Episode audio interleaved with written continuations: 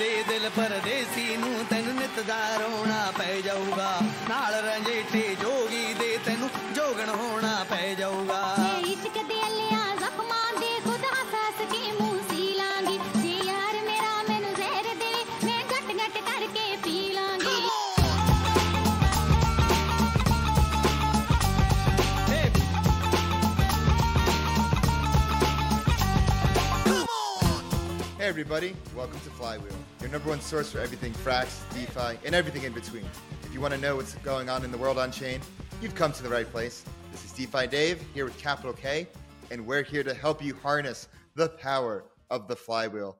And someone that's been keeping track of the power of the flywheel, Frax in particular, among other things, is Mr. Thor Harvickson. I definitely butchered his name, but so we're just calling him Thor. But we had Thor, who's been making content for about two years now, but has really taken uh, a big initiative to cover DeFi, whether it's Frax, Arbitrum, options. And we originally saw him on a thread where he cited us. And then I looked into his content more. I was like, all right, there's something here. Like, let's definitely get him on the pod. Uh, we go over all our thoughts about this show in the post game. Make sure you go to our newsletter to check that out. Um, but Kiet, like anything quick, quick that you want to say about this pod? I am uber bullish on him. If I can buy Thor coin, I will. Yeah, Thor chain's taken, so we got to buy Thor. Know. yeah, and so we're, we'll definitely uh, keep you up to date with all that. So if you want to hear anything about Thor, Thor coin, Thor chain, or anything DeFi, anything Frax, make sure you subscribe, hit that bell button. Uh, don't forget to follow us on Twitter at Flywheel DeFi. Join our Telegram at Flywheel DeFi. You can follow me on Twitter at DeFi Dave22. You can follow me at 0x kapital underscore K. and let's get the flywheel spinning. Do you hold ETH but don't know what to do with it? Want to earn those juicy liquid staking derivative yields but don't know where to start? Well, Frax ETH is there for you. Frax ETH is Frax's native LSD solution, allowing you to earn boosted yields in multiple ways on your ETH. If you want to get started, go to app.frax.finance and turn your ETH into Frax ETH today. Thank you, everyone, for joining this episode of Flywheel DeFi. This time, we have on another commentator, a YouTuber, and a degen. We have on Thor. Thor, you've been having your YouTube for about a year now. Uh, you recently popped up on my feed when you wrote uh, a nice thread about Frax. I'm just like, ah, this guy knows what he's talking about. And then I checked a few of your other threads and more of your content. I'm like, wow, this guy really knows what he's talking about. He's someone that is actually taking a uh, fundamental look at DeFi, trying to discern between the nuance. And I was like, we got to get this guy on. So, Thor, thank you for coming on. Uh, it's great to have you. No, thank you guys. Super excited to be here. Really uh, appreciate the opportunity. And also, whi- while we're at it, like, congrats on 100k uh, ETH, staked on Frax ETH. That's uh, that's huge, huge miles- milestone. Let's go. Let's. I know in such a short amount of time, in like four months, three, four months, and to get to Mhm, that it's number, crazy. you know, the road to a million. Yeah, you know, and that just is a test. I mean, we we've been shilling it for since it launched, but like the testament to the whole, since like the fraction. It must feel good. It must feel good. Yeah, it does feel good. Um, but we'll get into Frax, don't worry. But we want to get into you a little bit and your background and um, how did you get from, you know, getting into crypto to DeFi and then analyzing DeFi and starting the YouTube channel? Like, what is your story? Mhm. Well, without um, taking too much time, funnily enough, today is actually my uh, two year anniversary from starting my YouTube channel. Uh, and around two years ago, I began, or a bit prior to that actually, I began getting into stock investing and bought the Intelligent Investor by Ben Graham, like everyone does when they're getting into investing. I was just just finished Classic. high school and uh, wanted to learn more. Started a YouTube channel. I believe my first video was something along the lines of what is a PE ratio or how does earnings per share actually work. Um, and at that time, I was also beginning to get fascinated by by the crypto space. That must have been like late 2020 or early 2021 when Bit- Bitcoin was just like rallying towards 50k. There was just this euphoria, and I think I really entered with this insane. That whole naive perspective. It was insane, and I had never really experienced anything prior to that. Like I was just done with high school, just around COVID, and like I was pretty naive, like entering this space, going into Twitter. uh, It was amazing joining all of these communities, and I can pretty confidently say that I made every possible mistake on the playbook. I mean, I got all those good tokens like SafeMoon, etc. I was just all in. So so when when I say that I've been in What crypto for two years, investor? What- yeah, yeah, but that was just reading? right out the window because then the emotions start flying in, and you're like, "Oh, I can't miss this. It's only up a thousand percent the past couple of days. This is just the beginning."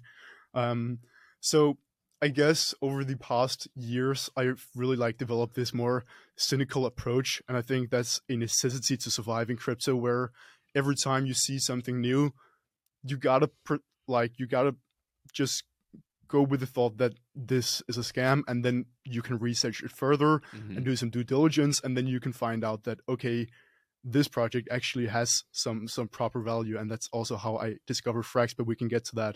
So I started creating crypto videos around two years ago.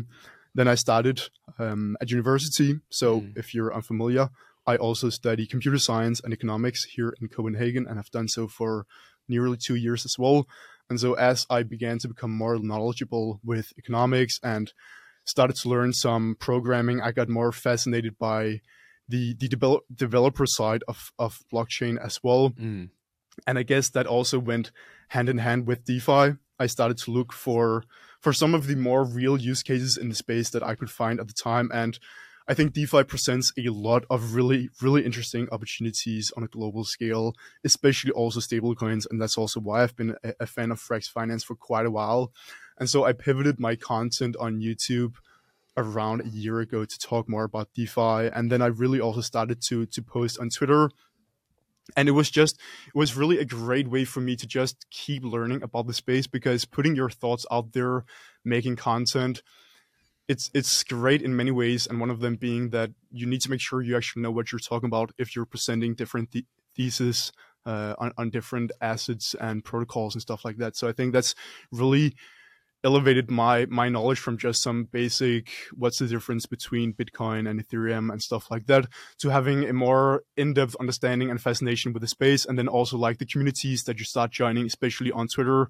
That's ro- what really gets you hooked i guess. And so since then like recently i've just been more and more diving into the more data driven research i guess you can say look at tokenomics look at revenue etc that's also why i i think frax finance is interesting in many different ways and yeah i guess that's uh that's So kind of my story. Did you go on YouTube first and then Twitter, or did you? I did. You went it from, was, I love your like journey of like eight months later or something. Interesting. I, I it's an interesting journey from intelligent investor to like videos on P and E to let me ape into SafeMoon and every shitcoin I can find to like oh no I've made Mhm. every mistake to like all right what's actually real what's going on in DeFi and it's a very natural journey. Um, It's I, so know, natural. yeah, you definitely paid your dues. That's good to hear. Um, you know, which I yeah, which I commend you for. Um, and so like you said, so I've like looked I took a look at your channel. I've seen like, you know, how it's evolved over like the past years. Like first it was like when you focus on DeFi, it's like, okay, like let's look at the yields. And now you're definitely taking more of a fundamental approach looking at tokens. Um, I'm just like wondering, you know, when you analyze protocols, like what do you look for? And um, what do you, what are signs of a quality project and what are signs of a not so quality project? Yeah, that that's a good question, and also in terms of like you saying that that my content has developed, I think that my approach here the past couple of months has, especially also been that I, I think I've realized that everyone has different financial goals, everyone has different risk tolerances, so you can't really. I don't think it's a good idea to talk about like I think this is a good investment, and I think this this like you should buy this because of X and Y. Instead, what I especially try to focus on over on Twitter is to give people the tools they need to avoid making the mistakes that I did. So I've made several videos where I talk about what is impermanent loss and why is this super important that you know how this works so you don't sell half of your ethereum for some random farm token and deposit it into a liquidity pool and then you're shocked when when you lose all the value because I was there. Then I played around with some impermanent loss calculators, found out how that actually works, and then I started to, to talk about it over on on YouTube. And so things like that. also focus on like protocol runway, look at treasuries uh, and stuff like that. I think that's uh, that's quite interesting.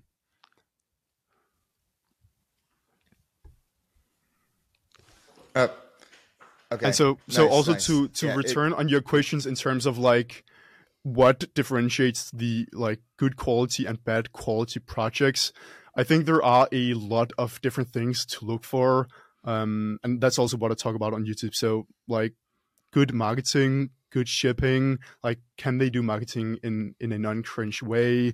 Uh, what about the tokenomics? What about the earnings? Those are all important things, but at the end of the day, the number one thing that differentiates a decent protocol with a high potential protocol, a super exciting protocol, in my opinion, is the is there actual demand? Is there proper product market fit?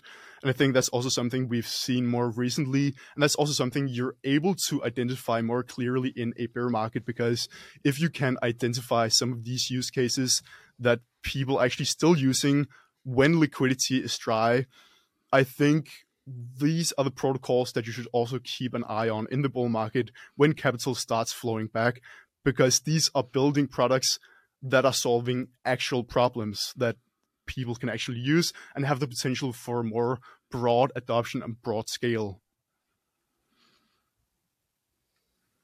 And speaking of one of those protocols, uh, let's talk about Frax because I can now it's now I see your think line of thinking and how it led you to Frax, and I want you to describe in your own words what is Frax and why are you so bullish on it? Sure. So, if I were to describe Frax Finance to my grandma, I would say, well, Frax Finance is an issuer of decentralized stablecoins and one of the best at it currently. What initially really caught my interest with Frax, the stablecoin of Frax Finance, was actually a uh, podcast interview where Sam, I believe he went on Bankless and talked about like three different asset classes in crypto. I guess you can say that had the potential of reaching a trillion dollar market cap and beyond. And he talked about Bitcoin, Ethereum, and stablecoins. And for some reason, that quote just really stuck by me and resonated with me.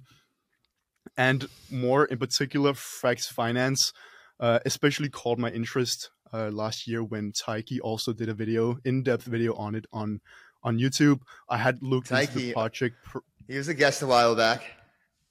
hmm Yeah, I, I I really love his research. I think it's super inspirational, and uh, I highly recommend that you check it out if uh, if you haven't already.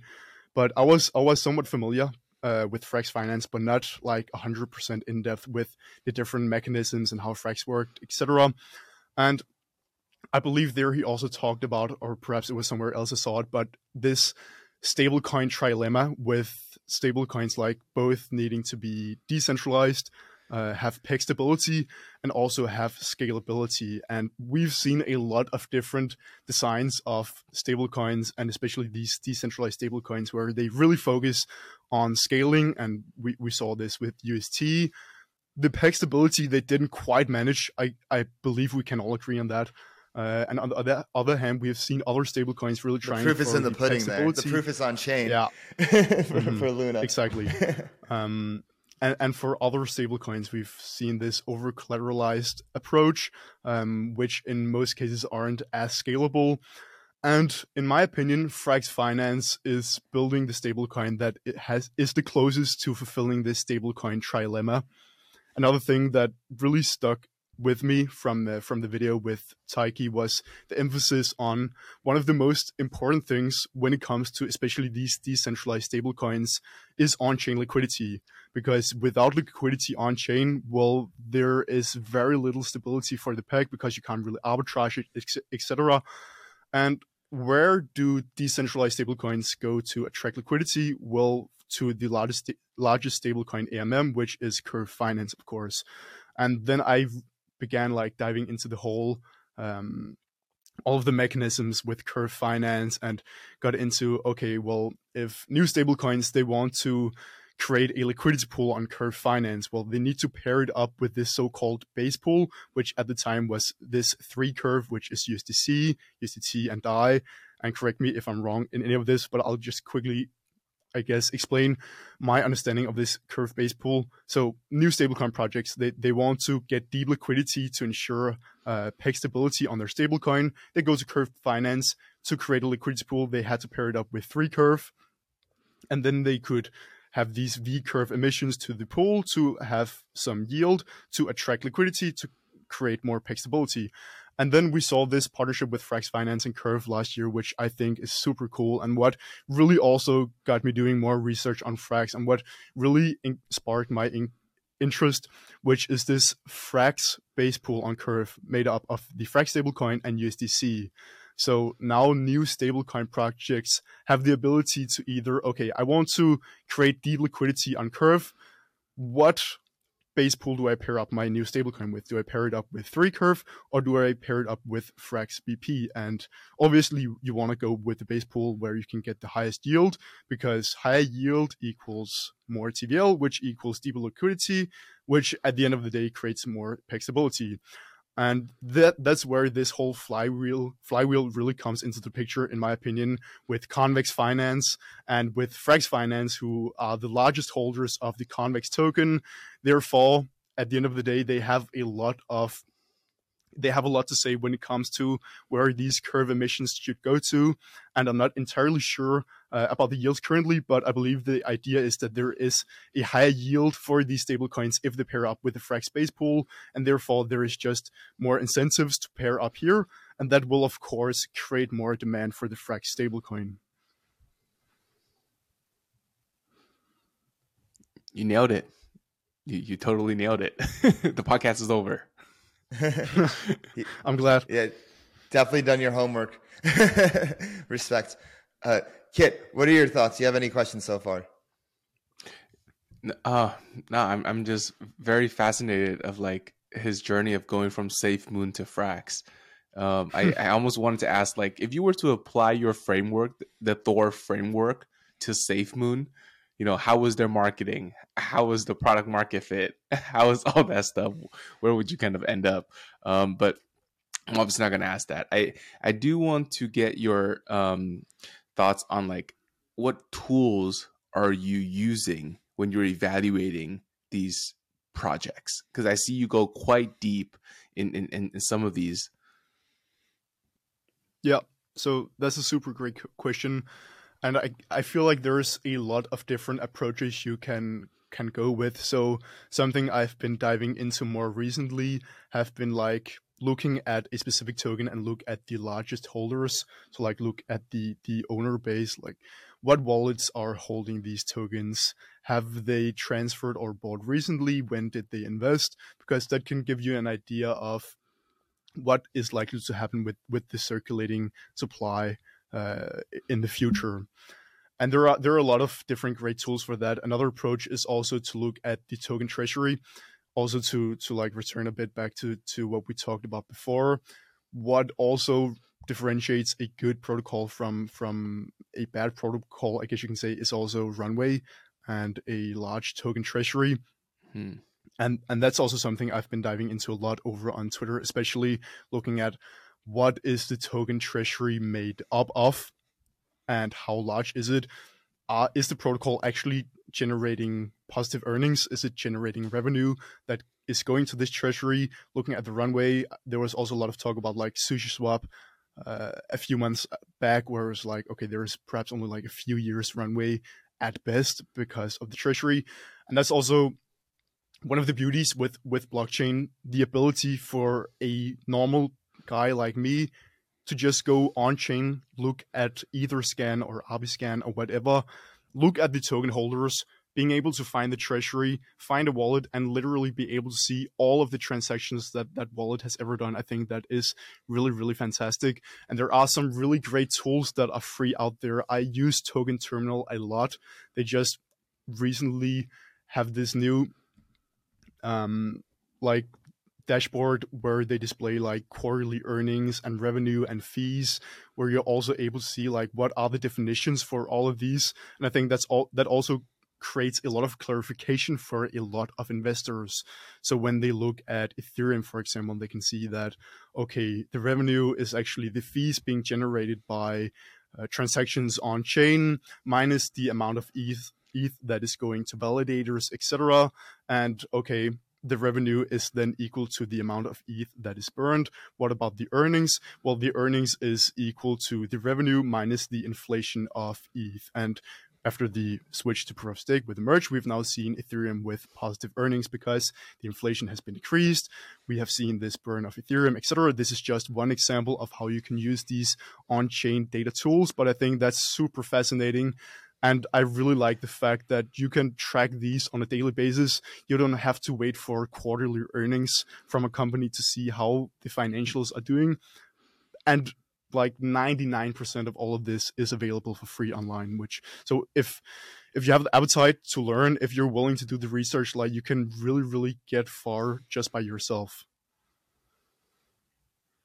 Yeah, I want to uh, ask you about uh, different projects' treasuries because I think that's a point that's often overlooked, and it's probably the most mismanaged part of projects I've seen because you'll have like a team of great devs or great BD people, but they don't know how to manage a treasury. That's a whole task in itself, and they usually make the mistake of having it mostly in their own native token or something else.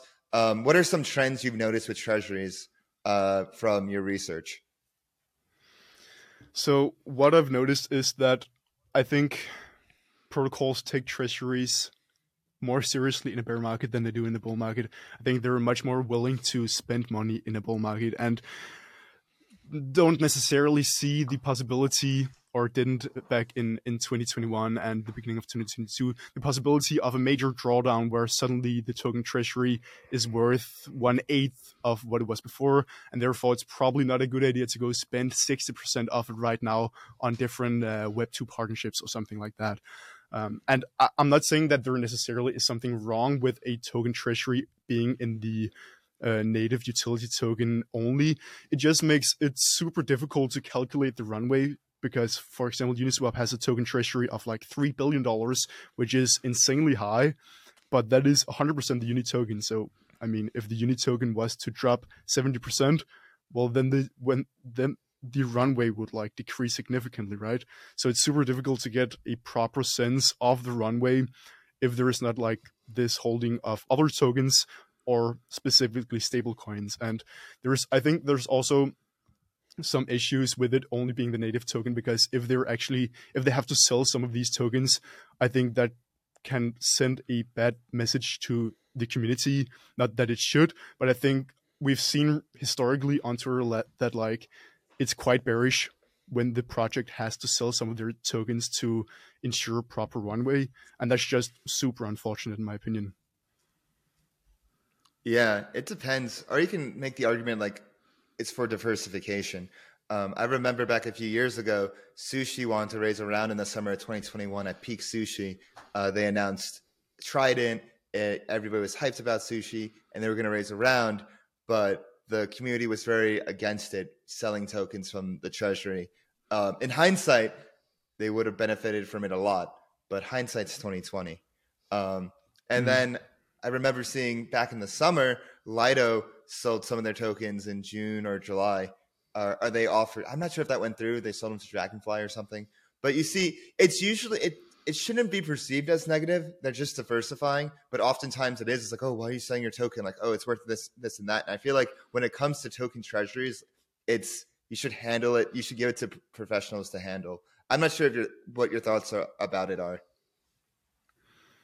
I think it's interesting that you're saying that it should be professionals that handle it because I think that also presents an interesting question in terms of DAOs, decentralized autonomous organizations, in terms of who should be the people that control, for example, the treasury, what the money should be spent on to ensure that there is proper runway. Because on one hand, we're all for decentralization, right? With democratizing these Yeah. protocols, and we have this uh, DAO where token holders they they vote on what should happen with, for example, the treasury. And other on the other hand, we also want to make sure that the people making these decisions also have some knowledge in financials, for example, right? So I, I Yeah. think that's a let, quite let me uh clar- I, yeah i want to clarify my position but i think the dao should always like be like the final check like you know nothing like gets past the dao um but like in terms of like you know man like day-to-day management But like if there's anything, there's always the DAO is that like final check. But like in terms of like managing the treasury, you know, it's hard to have like a whole DAO manage a single treasury. You know what I mean? Mm-hmm. Yeah. But yeah, let me finish your. I'll let you finish your point. No, I think was uh, I was done with it actually. Okay, Kiet, what are your thoughts? For me, I feel the treasury is, is one bit of it, but the other side of the coin is the actual expense reporting and accounting, which I feel is quite difficult to track. And the project doesn't blatantly drop like, hey, at the end of the month, this is how much we spent. Right. I, I think that number is kind of more critical than the treasury. Because frankly, some of these like DeFi teams, they're quite nimble. You know, their their burn rate, eh, you know, from the outside shouldn't be so drastically high. And the treasury is usually in the, you know, tens of millions plus. So I feel like they could survive through the next two years for, you know, two to three years of the bear market. But we don't know the expenses because nobody freaking reports it. So then now No, we're just you know who does? guesstimating. You know We who do. does? uh, MakerDAO. MakerDAO came up with their report actually a few weeks ago. Did you see that? Oh, I did not see Yeah. that. I knew I knew Yearn did like a while back, but they, they stopped did? doing it since like Q2 of uh, 2022 or something like that. Yeah, But- MakerDAO did a whole thing for 2022. Um, Yeah. You know, and you could take a hard. I feel like, I mean, this is something that should, that I'm sure will become habit of protocols as more people demand them. Um, hell, we did it at Flywheel when we applied for a grant. We were like, this is where we spend our money, Mm-hmm. and this is where in the future this is where we, where we plan to spend our money as well. Like after we get the grant, and you know, I since we're getting funded by a DAO, uh, we're going to continue being audited like a DAO um, and be transparent. So I feel like that'll just become commonplace for DAOs in the future. But it, it all depends how much the community demands it. Like, hey, maybe some Mhm. communities are like, we just want token to go up. We don't care how you spend the money. And other ones, and those are probably the ones you, you should run away from. but then there are other ones that are like, okay, like how is you know our treasury actually being spent? And just to add to that, I mean, there are some costs that we can track on chain, right? So if we look at a protocol and see how many fees they're generating, then they are Mhm. probably also giving a lot of these fees to liquidity providers. In some instances, Mhm. it's all of it. In some instances, it's a portion of it. So that's like they are paying for liquidity, I guess you can say. And then you can also Mhm. say that the inflation of the go- native uh, governance token that's also a cost that's something that they inflate to attract liquidity and Mhm. if after that when they have received the fees after they have paid for liquidity they have paid to for emitting their tokens to attract even more liquidity if they still have money after that or i.e positive earnings well then that's a good sign in my opinion Yeah, and some and something else that isn't accounted for is what if they raise money off chain? Like, what if they, you know, that maybe that exactly so all the off-chain for, exper- expenses Yeah. we cannot really track Correct. yeah, Like I, I- I feel that to me is more of the crux of it, right? Because all the on-chain stuff is, like you said, completely trackable, and you kind of could deduce it. But if they are completely just frivolous off-chain, right, hosting like say fifty thousand dollar conference events, you know, flying, you know, business or first to every single conference all over the world, like. The, these are spendings that we have no idea, and I'm sure in the bull market, you know i've i've i've been to some they've been to some quite extravagant you know uh conference events that were just like wow someone's paying for this you know yeah. gold token holders so Whenever I saw champagne at the end of the hackathon, I'm like, this is the top. This is it. like the more extravagance, usually, you know, it's it's just easy. Like it's easy to tell. Like especially if you've been in it for like one. For everybody who's this is your first cycle, if you're around for another cycle, you're gonna notice a lot of patterns. And history doesn't repeat; it rhymes. Mhm. Yeah. I can't. Were you yeah, about to that's say also how you're able Yeah, to I uh, avoid I the next actually safe to move ask- because a lot of the patterns are just Uh-huh. like the same every time, and you see some of these unsustainable token emissions, or then there is a large burn fee if you're trying to unstake or something like that. And I don't want to bash on any specific projects, of Mhm. course, but you start to see these patterns as you as you've been in the space for a longer time, and that also helps you navigate a lot of these uh, quote unquote bad actors in the space. Yeah. Um, I, I agree with you there, but I, I want to quickly shift the topic to um, Arbitrum because I know you've been quite active in the researching in that phase, and I also follow your um, portfolio as well too that you so publicly share, Yeah. Un- which Yeah. is great. And so I, I wanted to get your take. How did you kind of discover Arbitrum, and what made you decide to be like, yes, this is the ecosystem that I'm going to triple double down on? Because frankly, there's there's quite a few of, of ecosystem that you could have chosen, but why did you go Yep. with Arb? So I was on a lot of different blockchains in the beginning of 2022. I was doing a bit of on on Terra. I was doing a lot on Avalanche, on Fantom, on Polygon, on a bit on Ethereum Mm. mainnet, but the fees were so high back then, so it was it was quite unsustainable. Like you weren't really Mhm. incentivized to deposit into a liquidity pool because you would have to wait half a year for Mhm. the fees to even the gas fees to even be earned back. And so after we entered the bear market, after the collapse of Terra, I guess how I started using Arbitrum was simply just because there was so much to do there. Like it wasn't really an active decision. It was more just there's a lot of innovation happening here. Protocols like GMX began popping up. So since like June, July 2022, I was just spending a lot of my time on Arbitrum because previously a lot of people, hmm. including me, had been priced out of Ethereum because of the super high fees. Of course, they had dropped down a bit after the we the entrance of the bear market, but Arbitrum delivered a lot of what Ethereum delivers, just at a much more accessible cost. And so there's there's just been constant innovation on the chain for the past year. So it's just been natural for me to just spend a lot of time there because there's been so much to do. And I've just had a ton of fun on Arbitrum. And that's also why I continue to talk about the chain because we are just seeing a sustainable grow in demand. Some other chains we're see, we have seen these huge spikes in daily active users or huge spikes in in TVL, and then after a potential airdrop or something like that, well, then the then the daily amount of users and the daily amount of wallets interacting with the chain they just suddenly drop eighty percent.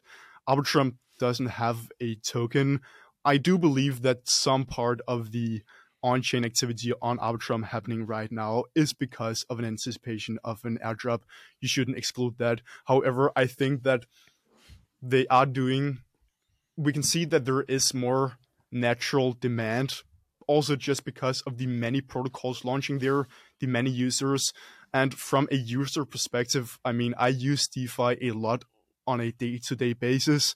There is so much to do on Arbitrum. There are so many different protocols building innovative stuff. So I guess that's just why I've I've been spending so much time in the ecosystem and have been for the past year or so. I mean, I started to I started creating videos on Arbitrum in June or July last year, and when they had the Arbitrum Odyssey, made videos on how you could become eligible for the airdrop. Now, one and a half years later, we're still waiting, uh, but someday perhaps. Soon, TM. It's the MetaMask strategy of like, oh, airdrop. We're gonna have airdrop, but just it's a carrot being dangled.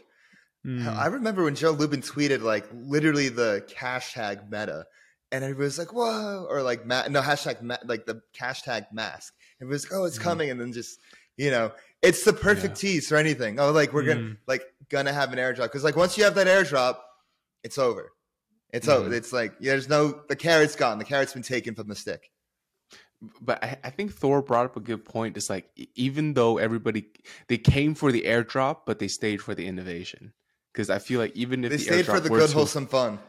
Yeah, it, it really is. And Thor, you said you were using kind of Arbitrum and DeFi on the daily. Could you walk me through what are some things that that you are doing on Arb? Sure. So I really love to test out new DeFi strategies, try out new DeFi protocols, especially also when I'm doing research about current protocols. Like if I want to do a deep dive on Dopex, for example, or some other DeFi protocol on Arbitrum, I want to try out all of the different features if I haven't already. Hmm. And the great thing about that is that okay, I can actually try out this protocol without having to deposit a lot of money because it literally costs a cent to do a transaction, and that's what's so great about it. So that's that's what a lot of my on-chain transactions are on a day-to-day basis and then also i have some different farming positions do some swaps on uniswap etc Got it. H- have you tried any of like the uh Vela or GMX or because I feel a lot of financial innovation is happening on Arbitrum, all the option stuff, all the perp stuff. Have have you messed around with any of those things? hundred percent. So, and I guess I've I've been more on the liquidity provision side rather than the trading itself. Mhm. I think I have come to Mhm. the conclusion that my edge is not in short-term trading and identifying quote unquote narratives with solidly forks suddenly popping up, or then the day after it's Chinese comes Chinese coins that you need to be longing. Like I, I'm I'm quite busy with with doing research, writing threads, trying to to keep ahead in school as well. So Uh-huh. sitting and trading all day, I mean, I I simply do not have the time, and therefore I don't have an edge there. So of course I've I've been trading a bit on chain, but like GLP, I've been a big fan of that for like for more than a year by now, and like providing liquidity to, to a lot of these different protocols that actually have good demand. They're generating like great fees and they're also distributing a lot of this to liquidity providers. That's also something that excites me a lot in the Arbitrum ecosystem currently.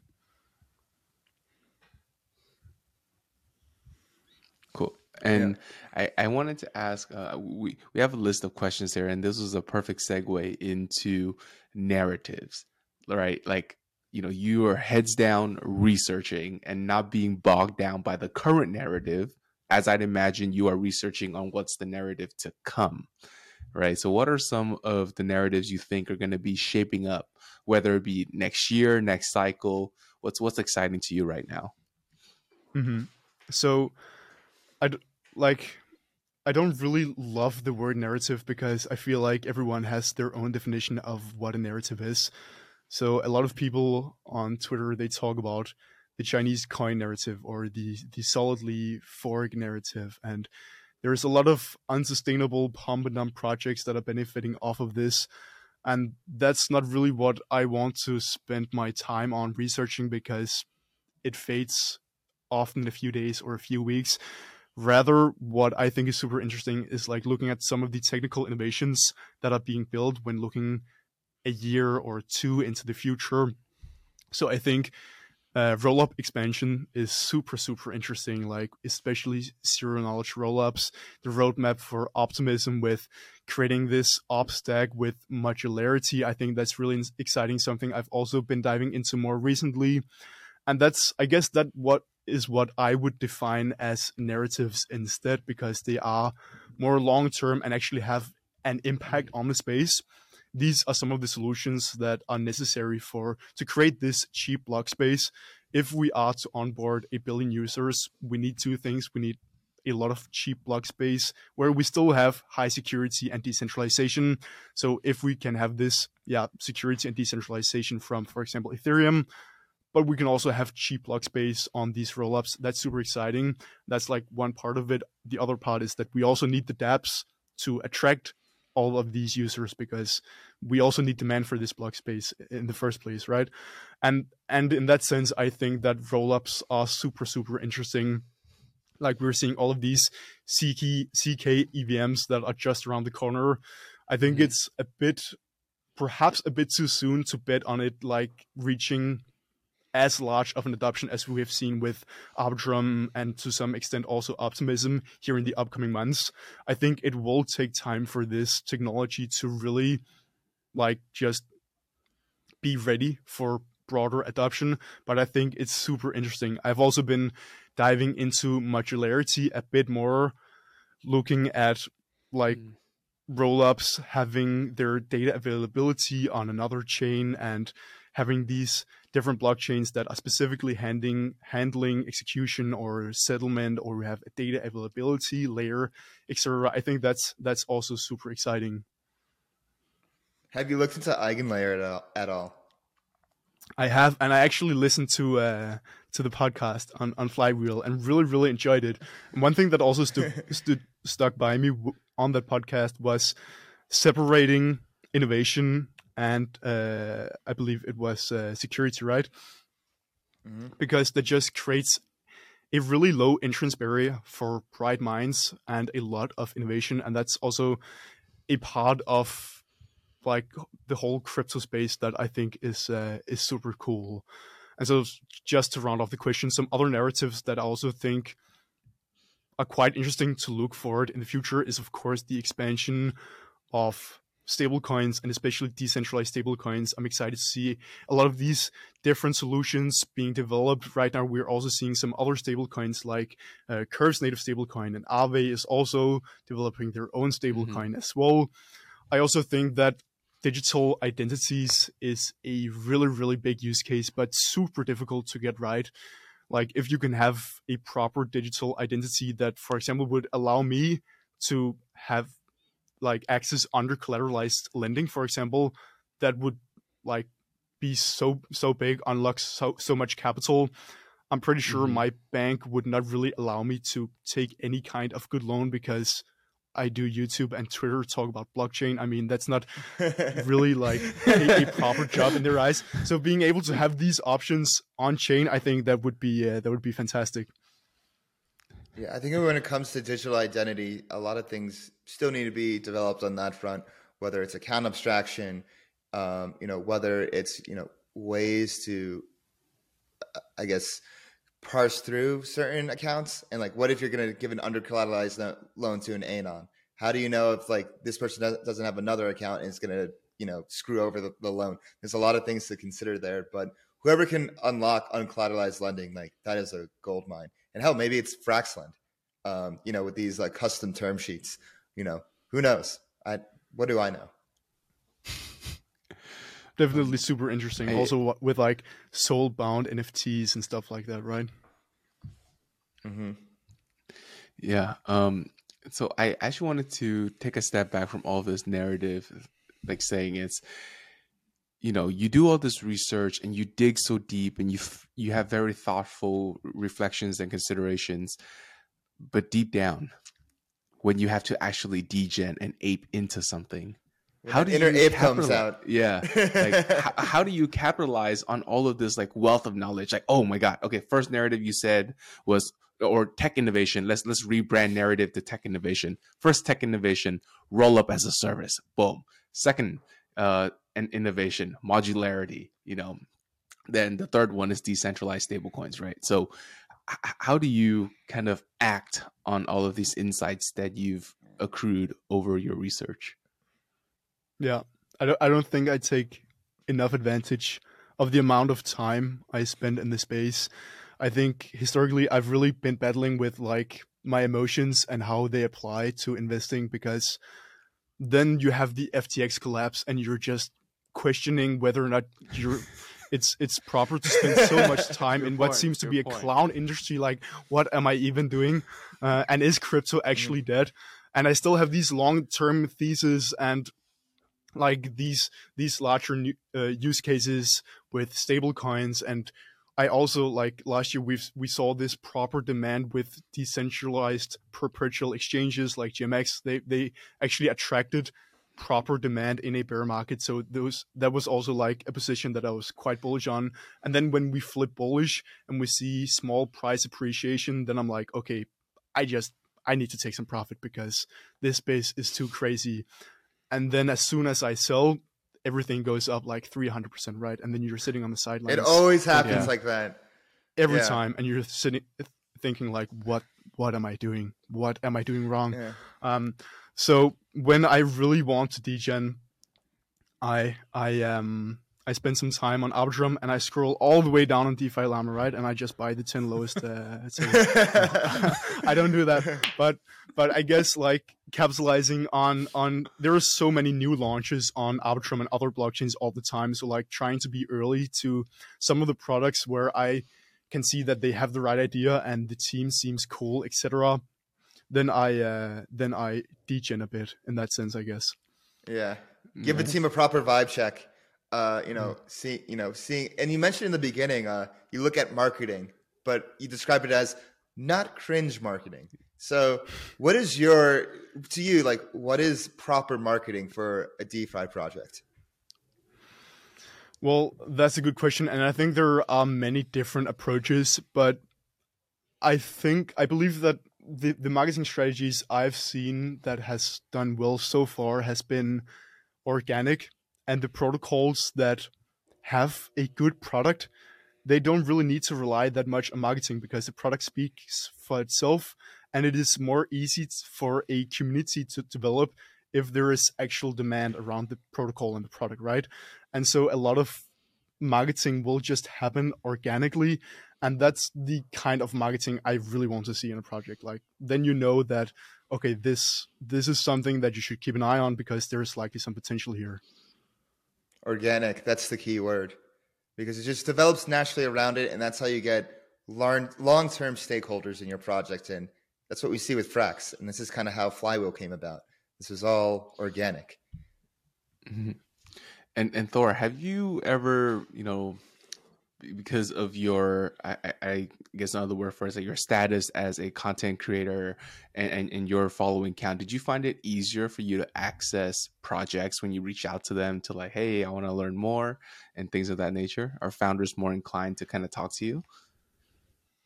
A hundred percent, and that's something that, especially I've experienced recently as my following count has grown simply like when you text a a protocol Twitter account or a founder, they are more inclined to respond to you because perhaps they check out some of the threads, some of the work I've done, or they just look at the follower count, and that's great.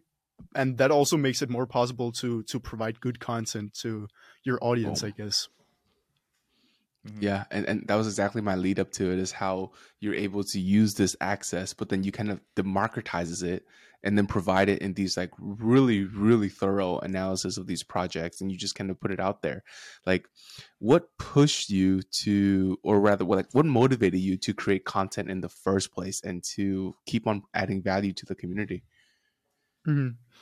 So I've always been fascinated by YouTube and I've had 10 different channels since I was 10 years old, I believe. And wow. so I, I started making videos, as I mentioned, on finance and then pivoted into crypto quite quickly. And then I really came to the realization that it was a super, super great, great way for me to learn about the space. And for anyone who's serious about doing something in crypto, I highly suggest that you put your content out there, whether it's a Substack article, a Twitter thread, or a YouTube video, whatever. It's it's super great because you get your thoughts out there. You make sure that you actually research the stuff that you're talking about, hopefully, and that really elevates your knowledge. And also, you get to connect with like-minded people. Then you there's some really really clever person that you end up talking with who gives you a lot of perspective, a lot of insight that you can use for your own research. And that's also what makes this industry industry super, super fun to be in. Yeah, I will second that. Um, the best way I learned about crypto when I first started was just blogging and writing. Like that's the normal way to learn. And if this is a public announcement, if any public service announcement, if anybody in the Flywheel community wants to write about Frax or write about DeFi or has any perspective on that, we will give you a platform on Flywheel. Like hit us up. We would love to have your content and like just PSA. Um, and so, Thor, where do you see your channel going in the future? Like, where do you want to take your channel? I want to continue talking about the stuff that I find interesting in the space. So, what that will be in two or three years. I have no idea. Currently, I spend a lot more time on Twitter than I do on YouTube because it is less time consuming. And when I'm also busy with exams, for example, when well, then there's simply just more time for Twitter. But I want to continue to have this data driven approach to my analysis and hopefully I'll be able to continue deliver to deliver value whatever however that will look to uh, to to my followers both on uh, on Twitter and YouTube in the future. Do you see yourself continuing being in media, or do you see yourself ever jumping in and working hands on with the project, whether it's doing BD or marketing or something else? I would definitely love to work more close handed with a protocol in the future, whether it's yeah being BD or being a part of starting up something. I am in this space for the long term. I think there is so much potential, and I'm just honestly in way too deep at this point. Like there is no turning back, and I and I really love it. I really love it. you're, Um, you're, and I'm you're in the Hotel California phase of it. You're like, once you come in, you can never leave. yeah and and i don't just love it because we've seen positive uh prices here in 2023 i i really love the space and i and i'm really in love with with the communities and as i learn more from from university i want to also dive into more of the tech side and start to to program my my own defi protocols in the future at some point Uh, Oh man, So, it's, so let's get. What do you? What else do you love about the crypto space? Why are you here? Why are you locked in? Like, why, why have you decided that? I love to create content, and I think with a lot of things, whatever it is, whether it's sports or it's math or it's programming or it's creating content on Twitter, when you really become engulfed in something and you start to become better at it, it also becomes much more interesting and much more fun all of a sudden. I'm sure you have also experienced this sometime at some point in your life. And I really love to connect with people in the space. And it's difficult to describe, but there's just there's so many use cases. There is so much room for innovation in this industry. Like th- there's just so many parts where I think I would love to to try and build a product that actually solves a real problem in this industry. Like for example, stablecoins. I think that's that's so interesting, and so being a part of this industry that's still still so brand new also really presents a lot of opportunities.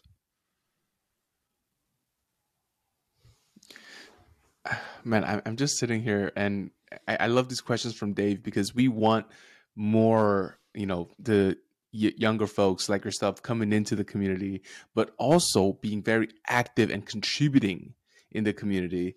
So, what do you tell your friends what you do? Like, did, do you even tell them? I don't. Do they understand? no, you don't. no, Yeah. no, they they really No. don't, and it's uh, it's also difficult because there is a very I have a very different opinion of crypto and DeFi than people who just have heard about like the main news stories, right? So when I talk to my friend about crypto who has never been into the space, he imme- immediately thinks of three things. He thinks of Dogecoin, he thinks of the Terra collapse, and he thinks of FTX and I don't really want to associate what I'm doing or the potential of the Right. industry, what we're building with like especially like the the FTX collapse like a catastrophic event. There's so much more going on behind the curtains but it is also very technical. It is a very new industry and that's also why there are so much there is so much opportunity for innovation because it is difficult to enter Mhm. because there's still there's just so much you need to grasp. Yeah. How can um, following up on that question? How can Ethereum and DeFi and the real builders do a better job separating themselves from the Doge coins, from the meme coins, you know, from the Lunas and this and that? Like, how how do you think that could be done? I think with time, what we will see is sustainable products with a good product market fit and actual demand will be the protocols to attract the next million, 10 million, 100 million users. And to break down the complexity of the space, what have what has also fascinated me recently has also been some of these more DeFi light kind of features on some DeFi protocols. I think that's also quite interesting. I've also been diving a bit into OpFi, which was coined by the Dopex team, which is options integrated in finance because options are inherently quite difficult to grasp. Mhm. But there is so much of so many possibilities with these products. So if they can be integrated in a more seamless way into DeFi, that also opens up a lot of possibilities for the more general amount of investors in the space. Yeah, let's get into option OptionFi, OpFi, because that's something that's been a topic of discussion here on Flywheel. We had the Gamma Swap guys on, and me and Kiet have gone back and forth about it. Um, what what is OpFi? Like, what are and how do you see those getting adopted? And other than Dopex, are there any other protocols that you've seen that you liked? So there are probably a lot more people, uh, a lot of people, a lot of people that are more knowledge- knowledgeable about this than me. However, I've Yeah. been diving into it a bit recently, and yeah, gamma swap is is quite interesting. Like the ability to short uh, to to long volatility be like the other side of the liquidity providers in these liquidity pools, and I think Dopex has done a quite good job at building some of these options products that have also like their UI and UX makes it a bit more easy to to actually use and understand. On the other hand, there is a protocol like Lyra Finance, which I think is super cool, which is more like more more like presents basic options investment tools, which is also like quite cool. But I th- I think especially Dopex are building some some quite interesting products here. What do you see Dopex building? So they have integrated with with Jones DAO um a while hat. back and like they're, they're the the hat exactly. Yeah. Um and they just released this Dopex V2 RDPX V2 which I haven't dived too much into yet but I'm also that's also scheduled uh, which which I wanted to dive more in depth with. But like the ability to create synthetic assets on Dopex that will also generate more yield for the protocol, and that can also be integrated into these options. There is single staking options vaults is also something that makes it easier to use options because you simply just stake into these vaults and you can earn a yield. Of course, you need to also be familiar familiarize yourself with what is actually happening uh, behind the curtains. What is what do you what is usually happening behind the curtains? Like what should people look for if they're going to deposit in an options vault? Well, I guess this goes for not only op- not only options vaults, but like you need to know exactly what's happening with your money. So like if it's um a put option or a call option, like you're you're essentially buying the token at a specific price in the future or selling it at a specific price in the future. Just like when you are depositing into a liquidity pool, you should be familiar with how impermanent loss works and okay, if the price increases significantly on one of the assets, there is this phenomena of impermanent loss because one of the assets will gradually be converted into the other to maintain this 50-50 uh, dollar split balance. So so stuff like that is something that you of course need to familiarize yourself with um, before you just aim in because you see a high APY that seems super lucrative. Yeah, I think it's a combination of, you know, if people are going to use these advanced products, they need to know what they're getting into. But on the other side, products can do a better job of explaining what is going on behind the scenes. I think a lot of Hmm. times people, I mean, it's a balance they can have between simplicity, but also being able to explain in detail what's going on. It's a delicate balance. It's like what, walking a tightrope. Kiet, what are your thoughts on that? I just find it funny that you know we're talking about how to bring more people into DeFi and crypto, and then we decided to go to the deep end of the financial spectrum and be like, let's talk about options, on chain options, actually. Which like, is like okay, the I'm hardest part, Yeah. the most advanced part of finance, let alone Yeah. like DeFi is options. Like it, I'm still like trying to wrap my head around it, and it's just something I wouldn't use lightly because options is one of those things. If you know how to use them, like they can definitely do very well. But if you don't know how you can, if you don't know how to use them, then you just get wrecked, and you get wrecked in a bigger way. 100%. Yeah, and so I actually wanted to ask you more about your, you know, let's take a step. This is a Frax centric stablecoin after all, and I, would- you know, one of the technical innovations that you mentioned earlier was decentralized stablecoins. So, what is your take on, say, Curve USD or Aave GHO? How they're kind of very mimicking Frax's Holy Trinity stack. And then Hmm. DAI, DAI with, this, And then with DAI. everything they're releasing. Yeah, well, Um, yeah, let's go to GHO and Spark DAI. Yeah. Sp- yeah, GHO and I CRV think- I USD. yeah, I think they're like both CRV USD and GHO are both quite interesting stablecoins. I'm still not entirely familiar with all of the different mechanics, but with Curve USD, they have this LLAMMA or lending liquidation AMM algorithm with these Mhm. partial uh, liquidations of loans, which is supposed to to create more capital efficiency, and supposedly there will be these curve pools that are backing the stablecoin. I think it's going to going to be super interesting to see whether or not this will attract more liquidity to Curve uh, and stuff like that. And then we also have GHO on Aave, which perhaps will also create more utility for the Aave token. There are these facilitators who will con- be controlling the supply.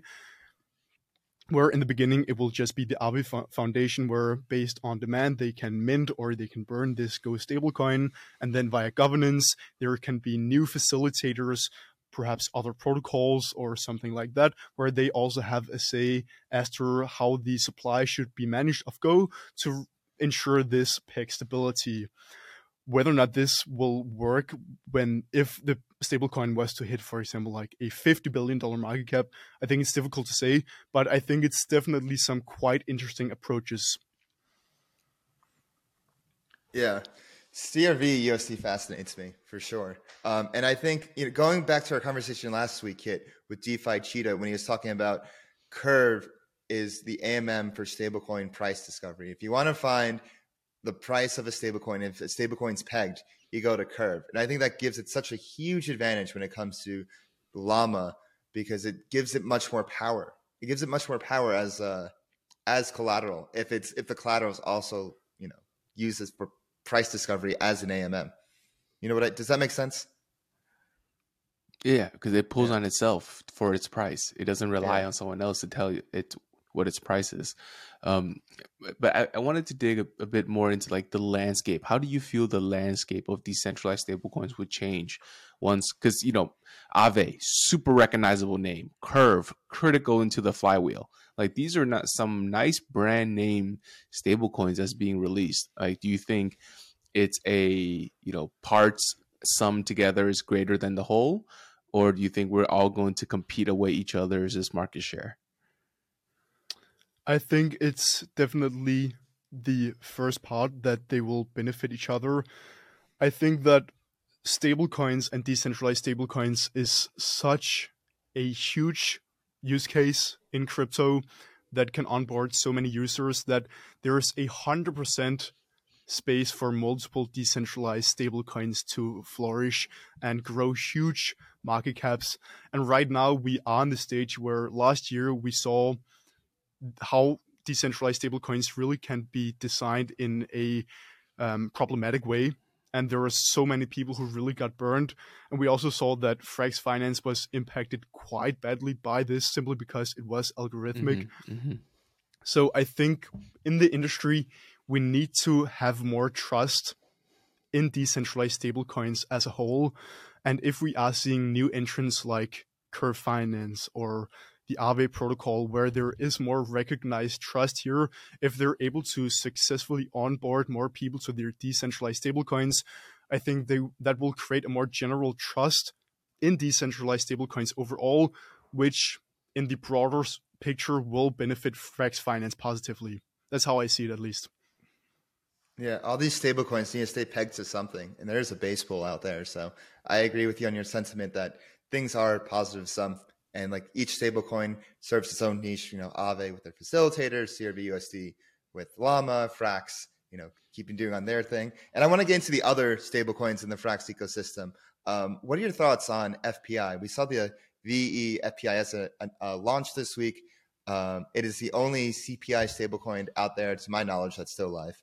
Um, and I just want to get your thoughts on that and you know how this kind of plays into both inflation and the regulatory environment that we see in the US and worldwide. Sure. So yeah, the FPI, I guess that's like the real inflation hedge, right? Because it Yeah. actually benefits from from the CPI going up.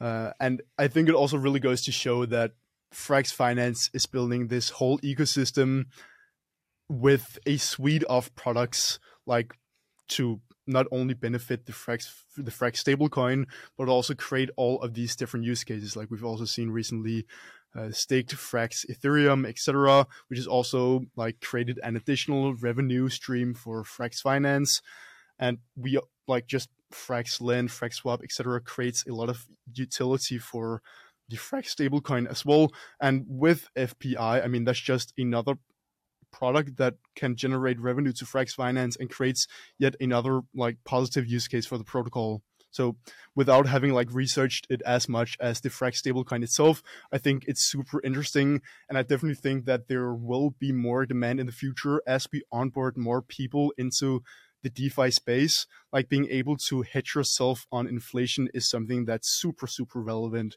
and also seems like a product with actual like product market fit. Natural, definitely natural product market fit.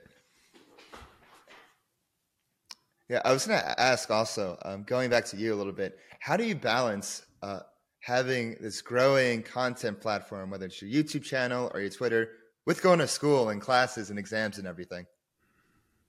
Yeah, it's uh, it's super difficult also because like, I I also want to to I really love working out and running as well, and I love to spend time with my family and my girlfriend and my friends. So time efficiency is something that I really prioritize. And I, I really live by the 80 20 rule, being that 20% mm. of your input creates 80% of your results. So with, with like trying to balance everything, I just, when I do something, I try to do it 100%. When I am at uni, I try to focus, learn as much as possible so that when I get home, I actually have time to do some research, write a Twitter thread, etc have half an hour to hit the gym or something like that. And then like right now, I've taken a small break from uni to go travel, experience the world, but also to have some more time creating Twitter threads, getting deeper into the space. I feel like a lot of my recent threads where I've gone in depth with on chain analysis, looking at the different crypto VCs and their top wallets, what tokens mm. have they invested in, these are some threats that take a very long time to research and there are some like it's just there are some threats that i wouldn't have time to do if i was also busy with studying for the exams so mm-hmm. it's all about prioritizing and acknowledging that in some periods you need to prioritize something over the others like if you have exams then you need to scale a bit down on the research and when you have less when you're less busy with school then you can scale up on um, on actually speaking like, with other people and doing some research. Do you feel like you do this prioritizing quite naturally, or do you have a, a system that you learned over time on how to prior how, how to fit everything in? You know, research, school, family, friends, girl, this and that. I have some very extensive to do lists, both on a daily, weekly, and monthly basis, because there's so much stuff that I want to do and I'll simply just not have time for it if I don't efficiently manage my time. So every day mm-hmm. I try to lay out what is it I want to accomplish today, so I have time for the other things for the remaining parts of uh, of this week. Yeah, there's actually something I my friend uh, Charlie uh, referred me to. Uh, it's a type of to do list. It's called GTD, which stands for Get Things Done. I'm not sure if you guys have heard of it, but it's great. I've been using it for like the past two weeks, and it's made me a hella more efficient. And I am awful at being that. So like this, and the fact that I'm still sticking with it says a lot. But um, it basically just takes your to-do list and kind of puts it in different categories and gives you like next action steps, this and that. I feel like that would be something that I mean, it sounds like you have it all under control, but I, will send you a link of to it after the show. I think it would. Yeah, I'd love that. Mm-hmm. Yeah, yeah. Uh, Thor, I, I also want to get to know you a bit more too. I've I see a lot of um, Japanese influences in your thumbnail pictures, right? From your Twitter banner to all of your the the threads that you post. You know, could could you talk a little bit more about that? Yeah, I, I'm not sure there is a deeper meaning to it other than I feel like the pictures look really, really cool. And when you are writing threads and you want to get your content out there, you need to dif- differentiate yourself from the thousand other threaders in the space. So identifying your own style is kind of important.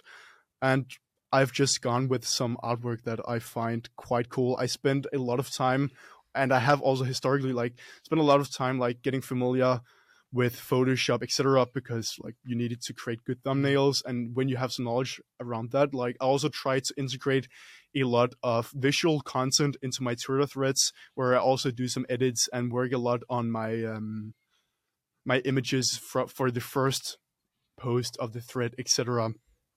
because it's it's just a great way to to catch people's attention on the research that you're doing and to create your own kind of style, I guess you can say. Definitely caught my attention. That's why I asked. I was like, "Oh, I thought you had like a strong great. affinity That's to the great. Japanese culture." Uh, I was going to ask, what do you think is the state of threading on crypto Twitter right now? Do you think we're oversaturated with threaders? Do you see uh, like a new class of up and coming threaders that are hungry? Do you see, you know, what do you see? What is the state of threading on crypto Twitter? It has become much more satur- saturated than it was half a year ago or a year ago. If you uh, have a smaller Twitter profile, what I recommend is really starting with a niche because that's the only way for you to get seen. One year ago, there were a few people writing about Frax Finance or GMX. Now there are so many different threads written constantly, so it is more saturated. But if you have your own style and your own personality, there's still definitely room to grow, I believe. There's a thousand different ways to provide value, and there are a lot of threaders who are benefiting from getting a lot of followers in this recent bull rally we've seen by pumping different small cap tokens and sharing all of their profits that they've made on different AI tokens and uh, gamble tokens, etc. But long term, as I mentioned, there are so many ways to provide value. So just get your content and your thoughts out there because 100% there will at some point be people super interested in uh, reading what you're producing. Other than yourself, who are some threaders that people should watch out for and follow? Who are people you like? Well, that's a good question. So there are these two Twitter profiles that produce quite great content. Um, they're called DeFi Dave and 0x Kapital K. Like they're just making some really great content, so you should probably check those out. Thank you. Um, Thank you for the plug. Yeah. other than that, that like some some Twitter profiles I've been following for a long time and that have also inspired me a lot have has been like uh, Route to Financial Independence, ILO, uh, the DeFi Edge, etc. Like some people who have really inspired my own journey in researching and the approach that I want to go with, as well as how you how you can like grow on Twitter as well. Yeah, I, I probably have one good thread every four to five months, and then like, all right, this is too this is too much effort. I gotta like go back. I really enjoyed the one cave with the EigenLayer and Frax. Like that was super great.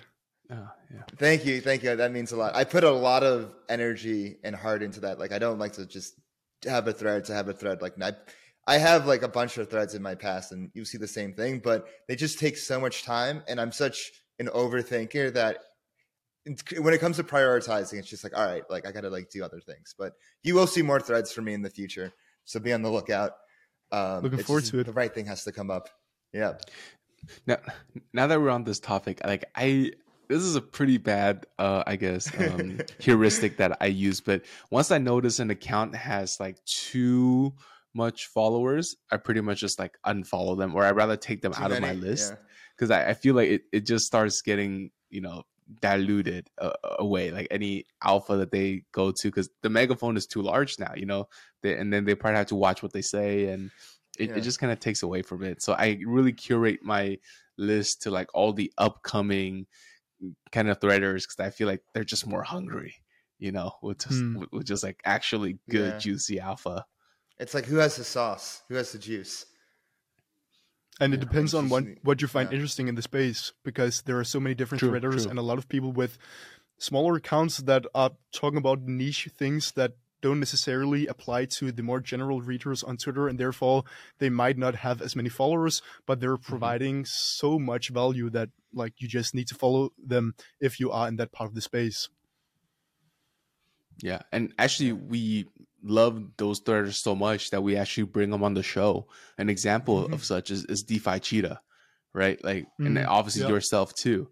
You know, we, we we really like these um, threads that you guys are providing, and this this is just a public good. I feel for the community for you to share your thoughts and your research because let's be Yeah. frank, like our reach is able to get us into access to the founders and to ask direct questions, especially for us with Frax, right?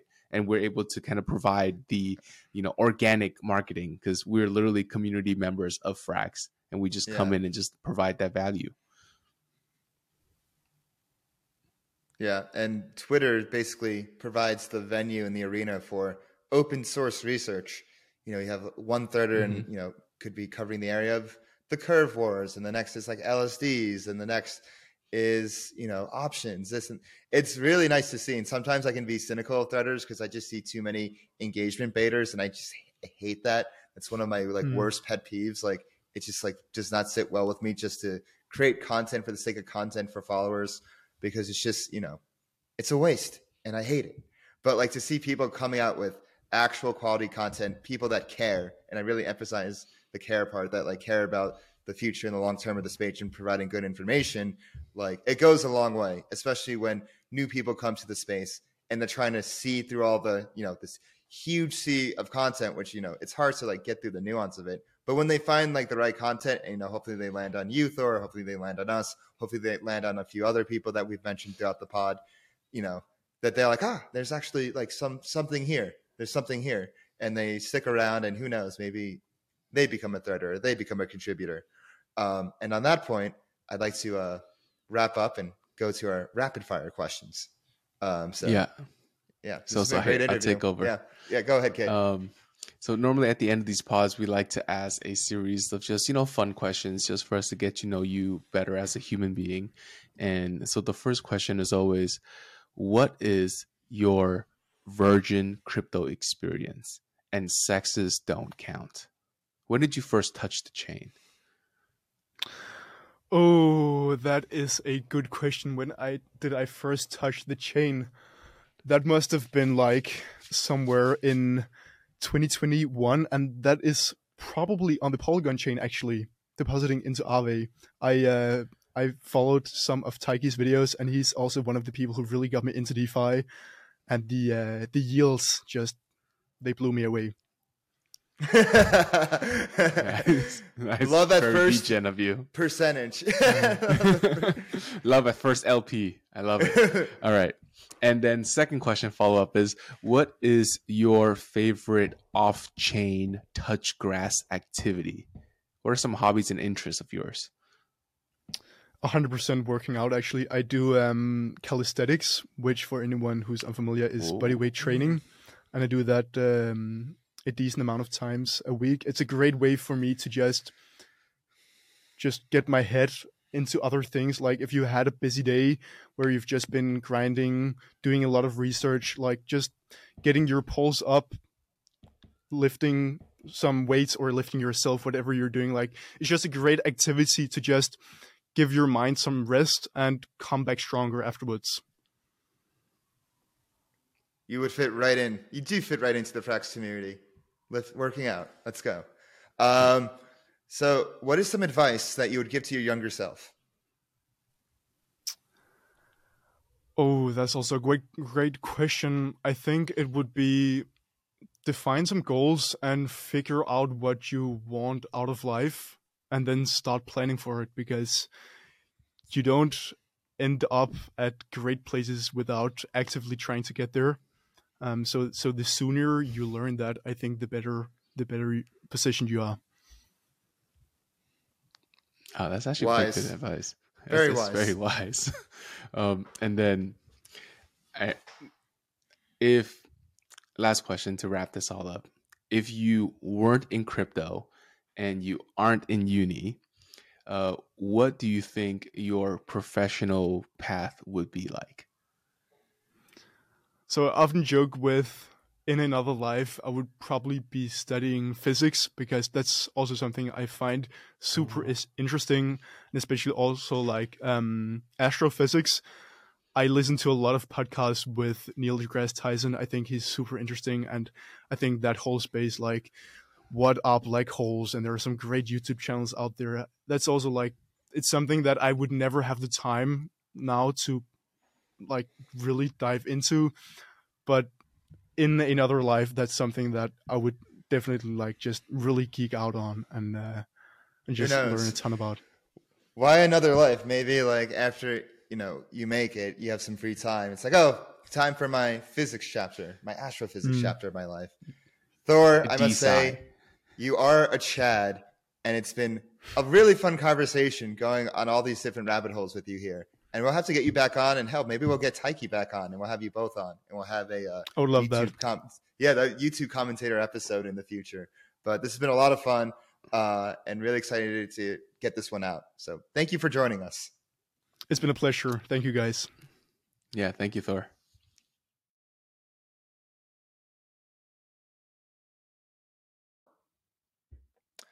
Thank you, everybody, for watching this episode of Flywheel, where we had on Thor, a threader, a YouTuber, and an overall scholar of the chain.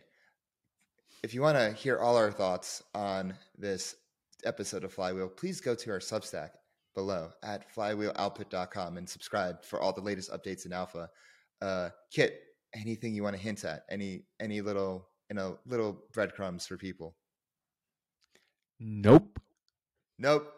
That's right. You gotta go. You gotta go subscribe and make sure you hit that bell button for all the latest updates on Flywheel DeFi. Subscribe to our YouTube. Don't forget to follow us on Twitter at Flywheel DeFi. Join our Telegram at Flywheel DeFi. You can follow me on Twitter at DeFiDave22. Follow me at zero x kapital underscore k. And go to that post game show. What are you doing? Go right now. Go. Go, go, go.